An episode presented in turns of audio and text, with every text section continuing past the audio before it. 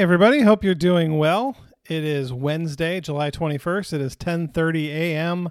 and we are studying scripture. That's right.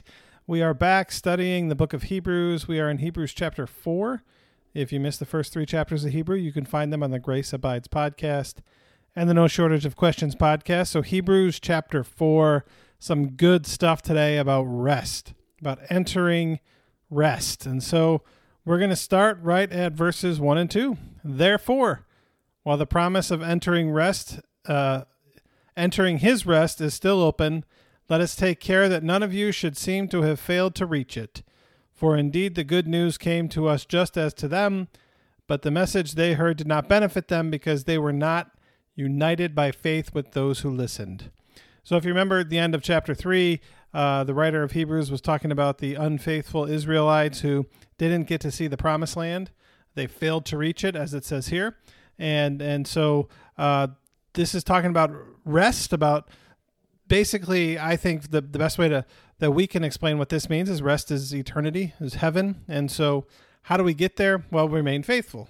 Those who didn't ma- make it there, they were not united by faith, right? So, so remain faithful. We uh, the the promise of God's rest is a promise that is made to us in the same way that it was made to the children of Israel. And so God promises to you, to me, to those who are faithful, this eternal rest.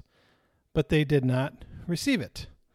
And so God did not create this place of rest for nothing.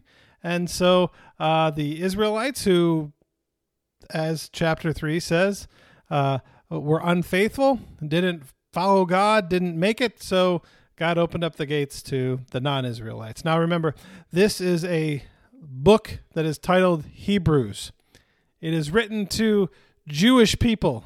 And so basically, the point here made to Jewish people is if you're not going to believe, guess what? God's going to fill the space somehow. And so uh, God is opening the gates of heaven to the, the Gentiles.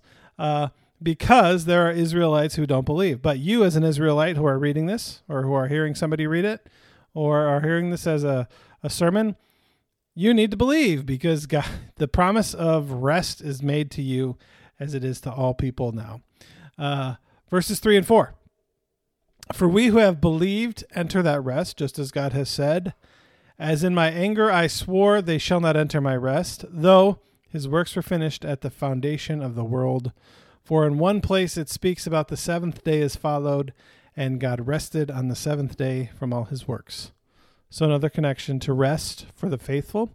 But uh, I find this interesting. For uh, uh, they shall not enter my rest, though his works were finished at the foundation of the world. For in one place it speaks about the seventh day as follows, and God rested on the seventh day. I think when we talk about heaven, we talk about heaven, we ask the question, what are we going to do there? what are we going to do in heaven? What are we going to do for all of eternity?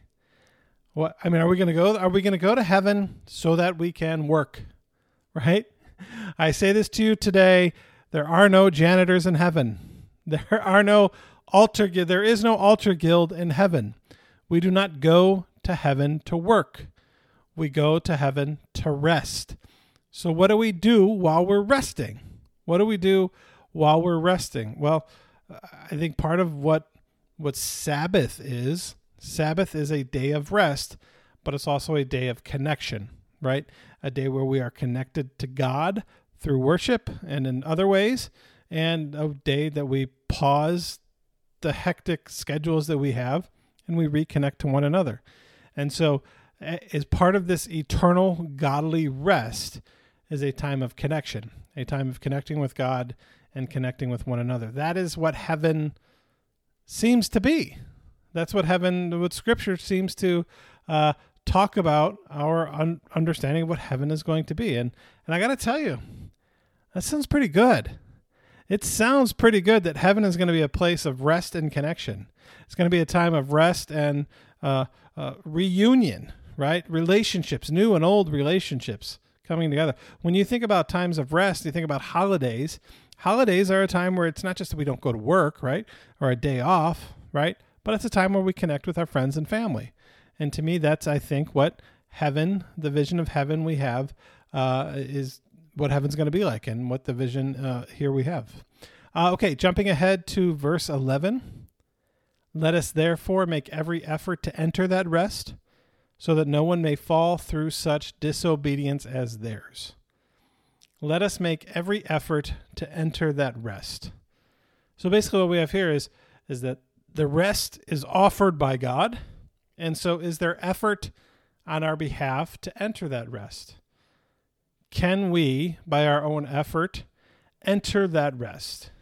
I would say, no, we don't get in by our own effort. There's nothing about our own effort that gets us in. However, however, God does not force that rest upon us.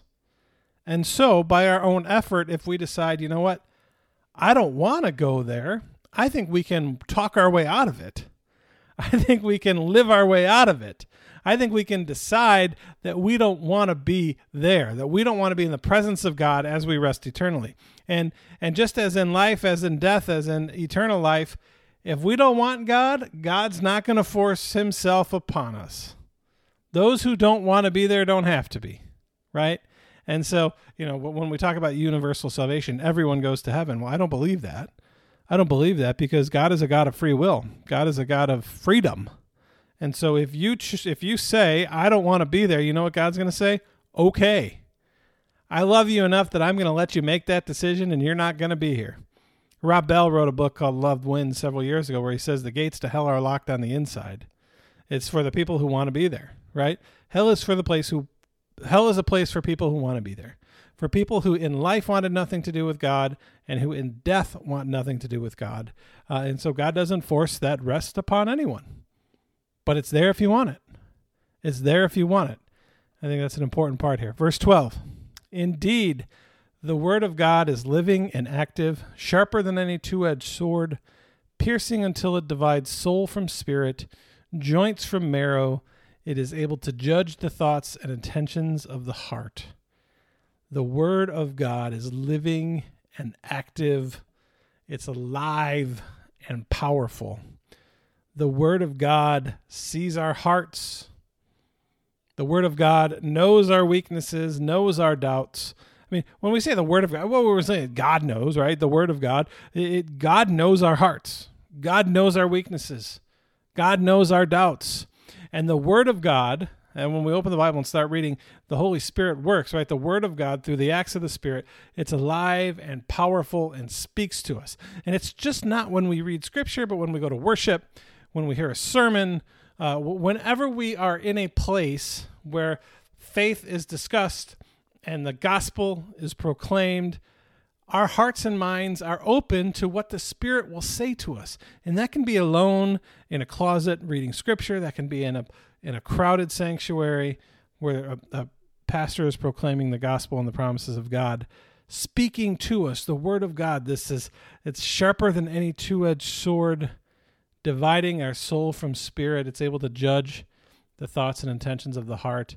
I can't tell you how many times I've given a sermon and uh, uh when the service is over, standing at the door, people on the way out saying, that's exactly what I needed to hear today. How did you know I was thinking about that? How did you know that was something I was struggling with? How did you know to deliver that message today when that's what I needed to hear?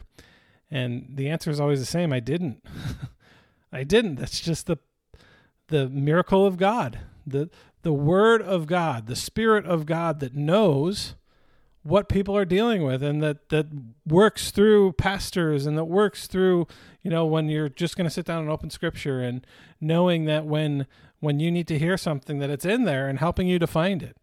Uh, there's times where there's times where i'm writing a sermon and i get to the end and i think oh if i just had one more verse if i just had one more verse that would could just tie this whole thing together i, I just need to find that verse somewhere and then I read through the four texts for that day, and that verse is right there in front of me, and I've read it 17 times, but it didn't speak to me until right now. I didn't even recognize it. I didn't even notice it until right now. It's like that verse has been there the whole time.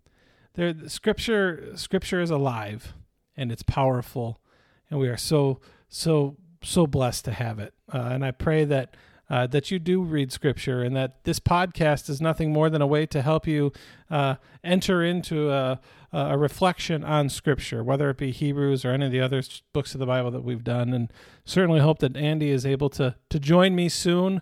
Uh, I know he's had a busy summer, and so we hope to to get back together so that we can do just that. So we can help you enter into Scripture and what it might mean for you in this time and in this place. Uh, so, uh, verses 14 through 16, kind of a short chapter, so we're just going to stop here. Verses 14 through 16, Jesus, our high priest. 14, since then we have a great high priest who has passed through the heavens, Jesus, the Son of God.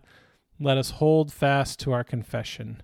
For we do not have a high priest who is unable to sympathize with our weaknesses, but we have one who in every respect has been tested as we are, yet without sin. Let us therefore approach the throne of grace with boldness so that we may receive mercy and find grace to help in time of need. Okay, three verses, but wow, this is some good stuff here. We're going to unpack this. This is really, really good theology. This is really, really powerful stuff. Okay, Jesus is our high priest. That's great. It's great to know. It's good to know, right? Which means Jesus is the one who intercedes on our behalf to God the Father, which is it's great to have Jesus as our high priest. Verse 16, for we do not have a high priest who is unable to sympathize with our weakness, but we have one who in every respect has been tested as we are, yet without sin. The Greeks back then, they believed that that the primary attribute of God was apathy. Greek word apatheia. Basically the inability to feel anything at all. We we know this, apathy. It's not. I mean, we know what apathy looks like. It's it's it's not that I you know want bad things to happen to you or good things. It's just I don't really care either way. Right? That's apathy. I don't really care either way. I don't care either way. You know, it's like watching a basketball game. Who do, who do you want to win? I don't care either way. I don't. I guess the NBA finals are going on. I don't really follow basketball, and I think Phoenix is playing Milwaukee. I don't care either way. It's, it's like whatever. Someone's gonna win. Just hope it's a better team. Whatever. I don't care. But that that's how the Greeks thought that the gods were, right? The gods they didn't care. They didn't care. And I think there's a lot of people who live today who don't who who might believe that there is a God, but yeah, God doesn't care. God doesn't care about me. God doesn't care about you. If God cared about me and you, God would do something about the world. God would make my life better. God would make our lives better. Right? But that's not the God that we have. We don't worship a God who's unable to sympathize with our weaknesses because Jesus knows exactly what we're going through. He went through the same things. He had the same temptation. Jesus was tempted in ways that will never be tempted. Right? Uh, the Jesus is uh, the, the, the the devil takes Jesus to the high mountaintop and looks at all the kingdoms of the world and says, "These can all be yours if you but bow down to me." Basically, I will make you the king of the world if you bow down to me. I mean, th- that's not a temptation that you and I have, right? No one is saying, "Hey, you know, you know, Nick, I- if you bow down to me, I'll make you the king of the world." Well, you know, that's a temp- that that Jesus knows what it feels like to be tempted. Jesus knows what it feels like to battle against sin, uh, and Jesus knows what it feels like to overcome that. Jesus knows what it feels like to lose a friend. Jesus knows what it feels like to be hungry. Jesus knows what it feels like to be let down, to be sad, to be disappointed, to be angry. Jesus knows what it feels like. Jesus has been there through it all in the same way that you and I go through it all. I hope that gives you comfort. That gives me comfort. That, that God knows what we're going through. Not only that God knows what we're going through, that God has gone through it too. God knows what it feels like. It's like, you know, I, I can say, oh, man, I really don't know what that. I know you're going through something tough right now. I can't imagine what it feels like, but I'm here for you, right? Right? Or, you know what? Hey, I've been there. I know exactly what that feels like. And maybe I don't know exactly how you're feeling right now, but I know exactly what it feels like. And I'm here for you. I'm here to to feel that with you and to support you through it. That's that's what our God says and does. Because he is our high priest, our high priest who knows all this stuff because he has been there and tempted in the ways we've been tempted. He can sympathize with our weaknesses. Therefore, let us approach the throne of grace with boldness. The throne of grace with boldness. Meaning, we can walk up to God with boldness eh, because the throne of God is a throne of grace. It is a throne where the person who sits upon it knows what we've gone through, knows how we felt, knows the temptations, knows the struggles, knows the pain, knows the weaknesses, right? The um, ancient rabbis taught that God had two thrones, one of mercy and one of judgment. They said this because God was both merciful and just, right? But they didn't know how to reconcile the two. And so they said, well, there must be a throne for mercy and a throne for judgment, a throne for justice. Uh, but here, in light of what God has done through Jesus Christ, through sin, uh, uh, whose, whose death has forgiven sins and given the promise to eternal life, we see mercy and judgment come together and is reconciled into one throne, and that is a throne of grace. We have this image of God often as this judge waiting to to to smite, right? This judge waiting to punish, this judge waiting to make someone's life miserable. But that's not what the image is here. It's a throne of grace. It's a throne where we can with boldness and confidence stand before it and whoever sits upon it knows that all the things we've done in our life we've done because we are sinful and because we are weak and and God's not going to hold that against us. God has chosen to see us in a different way. God has chosen to love us and forgive us and and we can come to that throne knowing that the person who sits upon it loves us. Right? Knowing that the one who sits upon it has already died for us. Has already shown us grace and will continue to show us grace. Therefore we do not need to fear the presence of God because the presence of God, when we are in God's presence, God will sit upon a throne of grace. And how wonderful news that is that God sits upon a throne of grace. We all need God's grace and not, I mean, the confidence to know that God sits upon a throne of grace instead of a God who sits upon a throne of judgment, right? When you, you know, in a judge's seat, basically a courtroom, right? That, that God is sitting there waiting to uh, dispense punishment for the mistakes that we've made. That is not who God is. God sits upon the throne of grace. Powerful, powerful, powerful verses, uh, scripture that is comforting, and that uh, I certainly hope um, gives you a, a better understanding into who God is. I mean, these are ancient words. These are these are not. I'm not just reading, you know, scripture. Um, scripture the way that I want to see it. This is just what scripture says. This is in there. This is what Scripture says. This is what Scripture tells us about who God is and why why we should love a God who loves us. I mean, it's just so powerful and so wonderful, and so we are uh, grateful for it. So uh, let us pray. Uh, Lord, we thank you so much for your grace. We thank you that you have given it to us, and for the hope that we have uh, uh, through the death and resurrection of Jesus Christ, for the hope that we have in our faith which promises eternal rest. And Lord, uh, we pray that when that whenever that rest comes, that we would walk uh, upon, uh, walk into the heavenly gates, walk uh, into your presence with boldness and confidence, knowing that we are loved and knowing that you are a God of grace. And help us to share that grace with others because the world so desperately needs to know your grace and your love. In Jesus' name, amen. All right, everyone, have a wonderful day. We will see you next week with Hebrews chapter 5. Take good care of yourselves. And uh, if you like the podcast, please tell somebody about it. We uh, uh, would always love to have a new listener. So take good care of yourselves. See you soon.